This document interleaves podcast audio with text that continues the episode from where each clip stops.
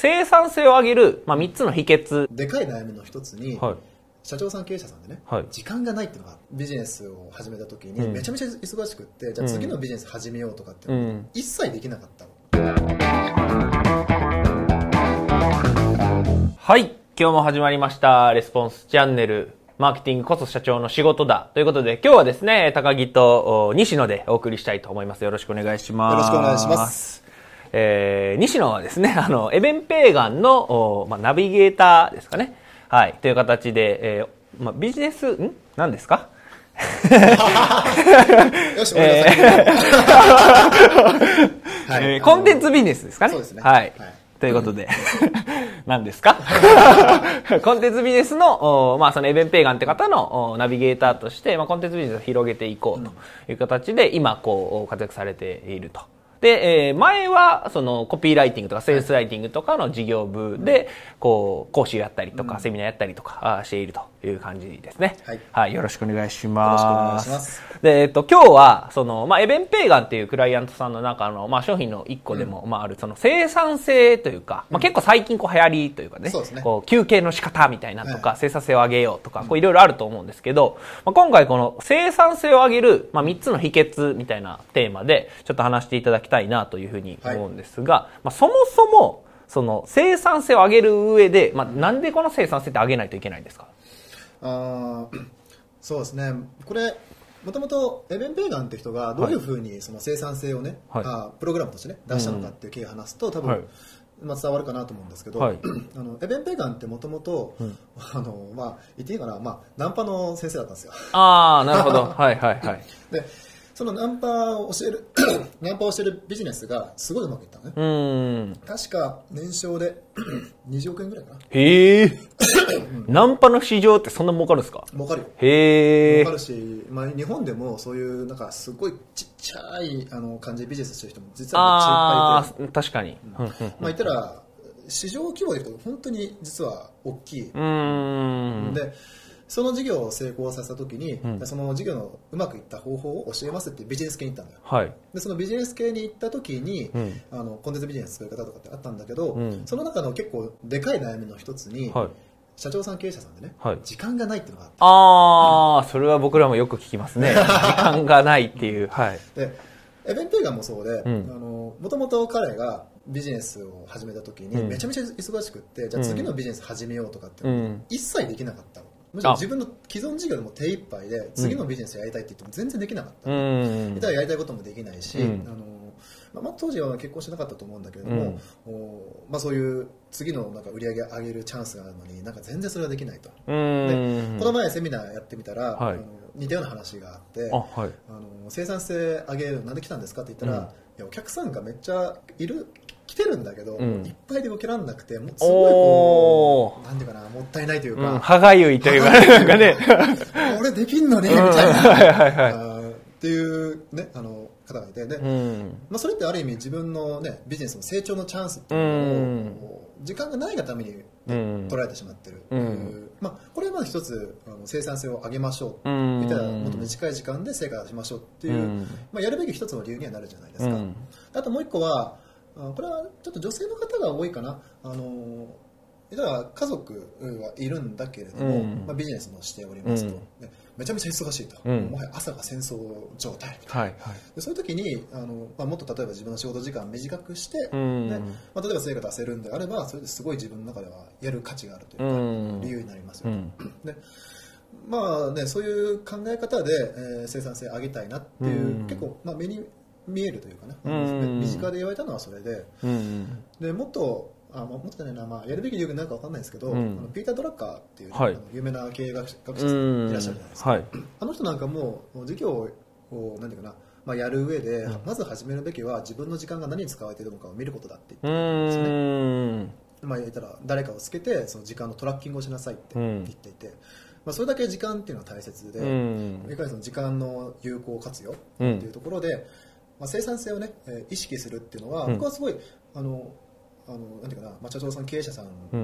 まあ、優秀な方はすごい多いなってう思い。ます、なるほどなるほど。じゃあその生産性を上げるっていう面でいくと、時間っていう軸が結構大きいみたいな感じなんですかね？時間は大きいと思いますね。うん。もっと短時間で例えば成果を出すとかあうん。るいは同じ時間働いて成果を2倍にするとかっていう観点で、まあ、一つの評価軸としてね時間っていうものを持っておいていただけるといいかなと、うん。まあ本来は例えば自分の精神的ななんていうかなあの、まあ、安定とか、うん。まあ、感情面のその、まあ、充充足感っていうのかな、うん。あーっていうのももちろんねあの含まれてその、まあ、一体その3つがあって、えーの生産性だと思ってういるので、ん。まあ、そこを、まあ、踏まえるんですけども精神的なところとか感情面で少しこう分かりづらいとこうろがあるので、ん。まあ、一つ分かりやすいところで時間っていうものを見ていただけるといいかなっていう感じうです、んうんうん。なるほどなるほど。じゃあその今よりも短い時間で今と同じ、まあ、もしくはそれ以上の成果を出すために、まあ、どうしていったらいいのかっていうのが、まあ、今日のテーマみたいな感じです。かね。なるほどなるほど。じゃあその、まあ、3つ今回も、まあ、前回も3つやったんですけど、はい。今回もまあ3つあるということでその一つ一つちょっとお伺いしたいなというふうに思うんですが、まあ、じゃあ1つ目どういう秘訣があるのかっていうのは、まあ、一つ目これはですねあの、まあ、仕事をしていく中であんまり意識されていないことなんですけども、あのスケジューリングを決めるっていうのをまず一つあのお伝えしておきたいんですね。はい。でこれ何かっていうとスケジューリングって、あの何時にこれやるとかっていうレベルのものではなくて、はい。あの人間のそのす生活リズムって言ったらいいのかな、まあ、活動するためにリズムっていうのが実はちゃんとあって、うん。人間のなんだろうなあの、まあ、もしあのやったことあるのか考えてみてほしいんですけども、はい。あの自分がマックスあなたがマックス集中できる時間ってどれくらいあると思いますか？ぶっ通しで。集中できる時間。答えてくださいねこれ。コメントくださいってことですが。はいはい。まあ、一般的に、はい。まあ、90分から2時間、まあ、2時間行ってる人は、まあ、めったにいないんですけどあも、一日でってことですか？1日でです。あの、ぶっ通しでっていう。ああなるほどなるほど。はいはいはいで、それでもう大体落ちるっていうふうに言われていてて、で、えーで、じゃあどうやってそれを、まあ、より長くするのか、あるいはその密度を濃くするのかっていうのが、ある意味生産性を上げる上では結構重要なポイントになうるんですよね。ん。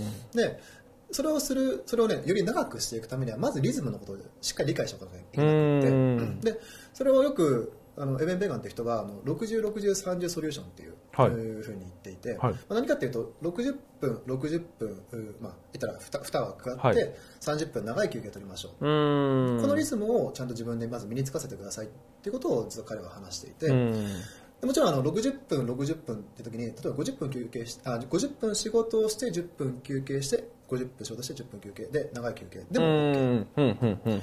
でこれこのなんていうかなあのソリューションのポイントは何かっていうと、はい。ちゃんと休憩を入れましょうってことなんですよ。あなるほどなるほど。そのスケジュールを立てるときにもうちゃんと休憩を先入れときましょうってことですね、うん。うんあのほとんどの人ってあ俺仕事乗ってきた。あ結構進むやん。って言ったら、ね、ノリでこうやりますよね。行くじゃない はいはい。行く行くじゃないですか、うん。でそれが実はあの1日一日トータルで見たときにね、あうん。の集中力をなくしてしまう典型例なの。ええだって、えー本来人間って集中できるあのマックスの条件で決まってるのにそこをこううん言ったら、飛び越えてうん。行ったら、あ行くわけなので、うん。本来それで結構きつい、うん。でも感情的に乗ってるから、うん。いやー行ってしまうと。うん。でそういう人ももったいないのでちゃんとその枠を決めて。うん。でその枠を決めて休憩を計画する、うん。えーっていうものをお一つねあの自分のその習慣として持っておいて、うん。えーいただけるとより長い時間しあの集中して一つの仕事ができますよ。うーんなるほどなるほど。じゃあ一つ目は、えーそのまあ、リズムを持つというか休憩をなんですか？ねスケジュールを立てる上で休憩をちゃんと取ってスケジュール立てるみたいなところですかね。なるほどなるほど。じゃあ二つ目はどういうことになるんですかね？二つ目はこれはね結構いろんな研究結果で言われていることなんですけども、はい。あのシングルタスクにしましょうとですね。シングルタスクっていうのはつまりマルチタスクをやめましょう。あーいろんな仕事をその例えば1時間の中にやるんじゃなくて1個だけするってことですね。そうそうそう、はいはい。例えばこの収録をしてる時に、はい。スマホとか iPad を見ながらあー。これこれは例えばスラックとかねチャットとかメール見ながらっていうのってあのやるべきではなくうん。例えばあの、まあ、iPad だとねこうやってやれるじゃないですか、はい。でまあ、例えばこれがねスマホあっててスマホをこう置きながらこれやる、うん。これも最低。えこれ、ね、すごい面白い実験結果があって、はい。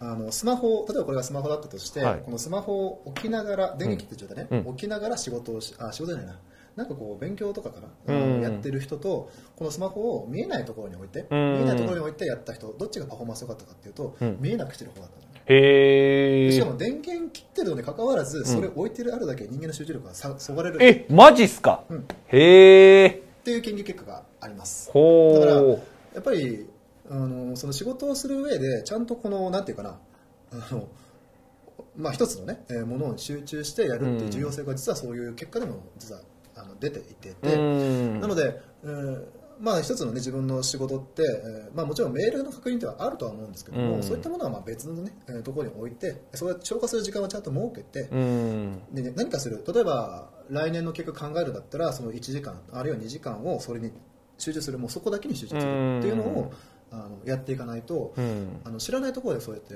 集中力がそがれてるってういうんのがありますので、まあ、マルチタスクをやめてシングルタスクに集中しましょう、うんなるほど。じゃあ机の上は綺麗やった方がいいんですか？ちなみに、うのがあった方がいいです。あそうなんですね。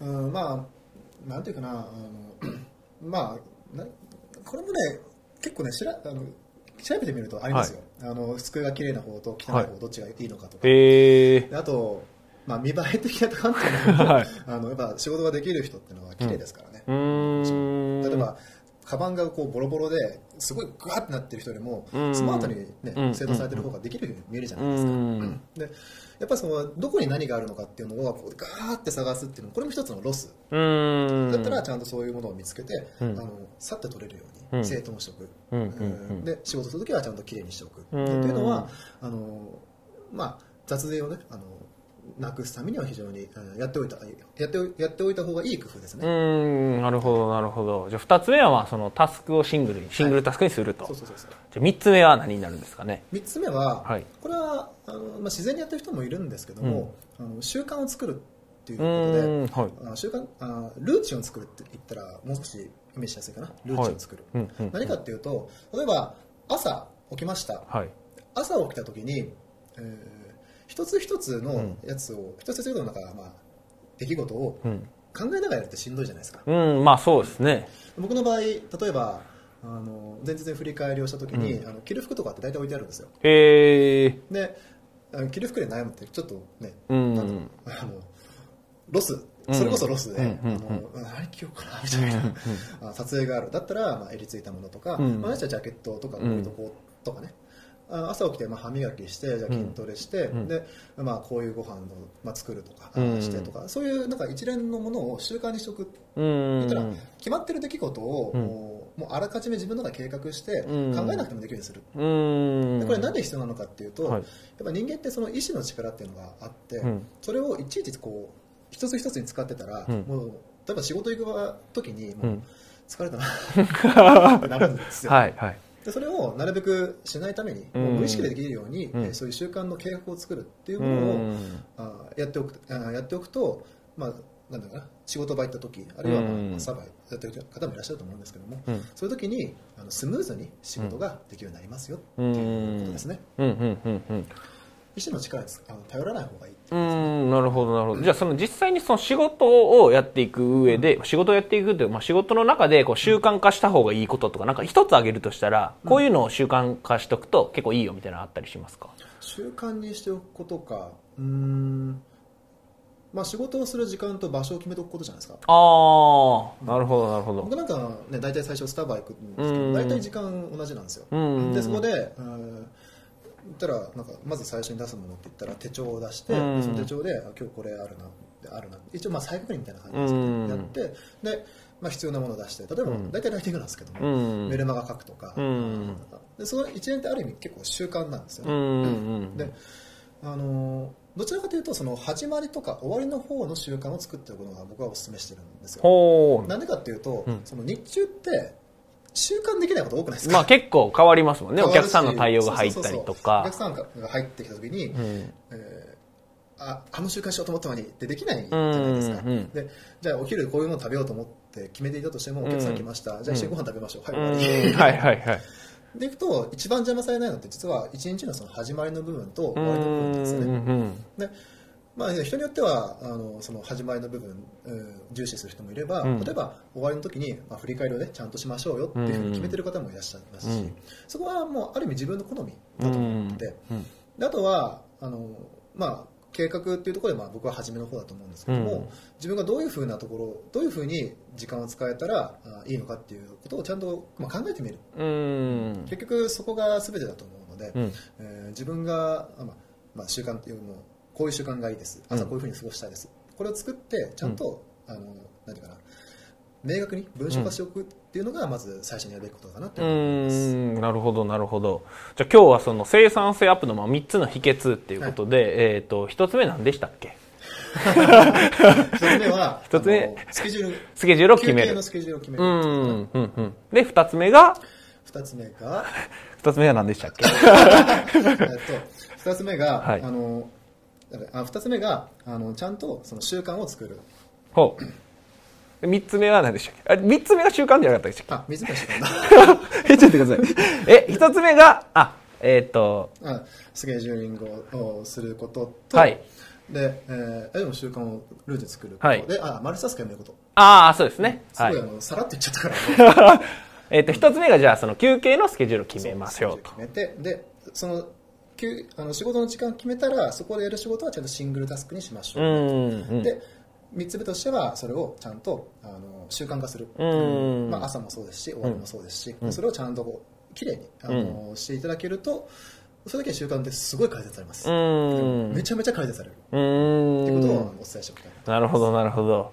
ありがとうございます。はいではですね、ぜひこれ見ていただいている方は、今日のまあ生産性アップの3つの秘訣ということで、まあ、休憩時間決めていただいて、あとまあシングルタスクにして、あとはそれルーチンにこう習慣化していただくという形でですね、ぜひぜひやっていただければなというふうに思います。はい。ではですね、本日レスポンスチャンネル以上になります。最後まで聞いていただいてありがとうございました。ありがとうございました。最後までご覧いただいてありがとうございました。ぜひですね、いいねと、あとチャンネル登録ですね、えーしていただければと思います。あと、質問だったりとか、コメント、概要欄の方にですね、お待ちしておりますので、ぜひ、質問、コメントしてください。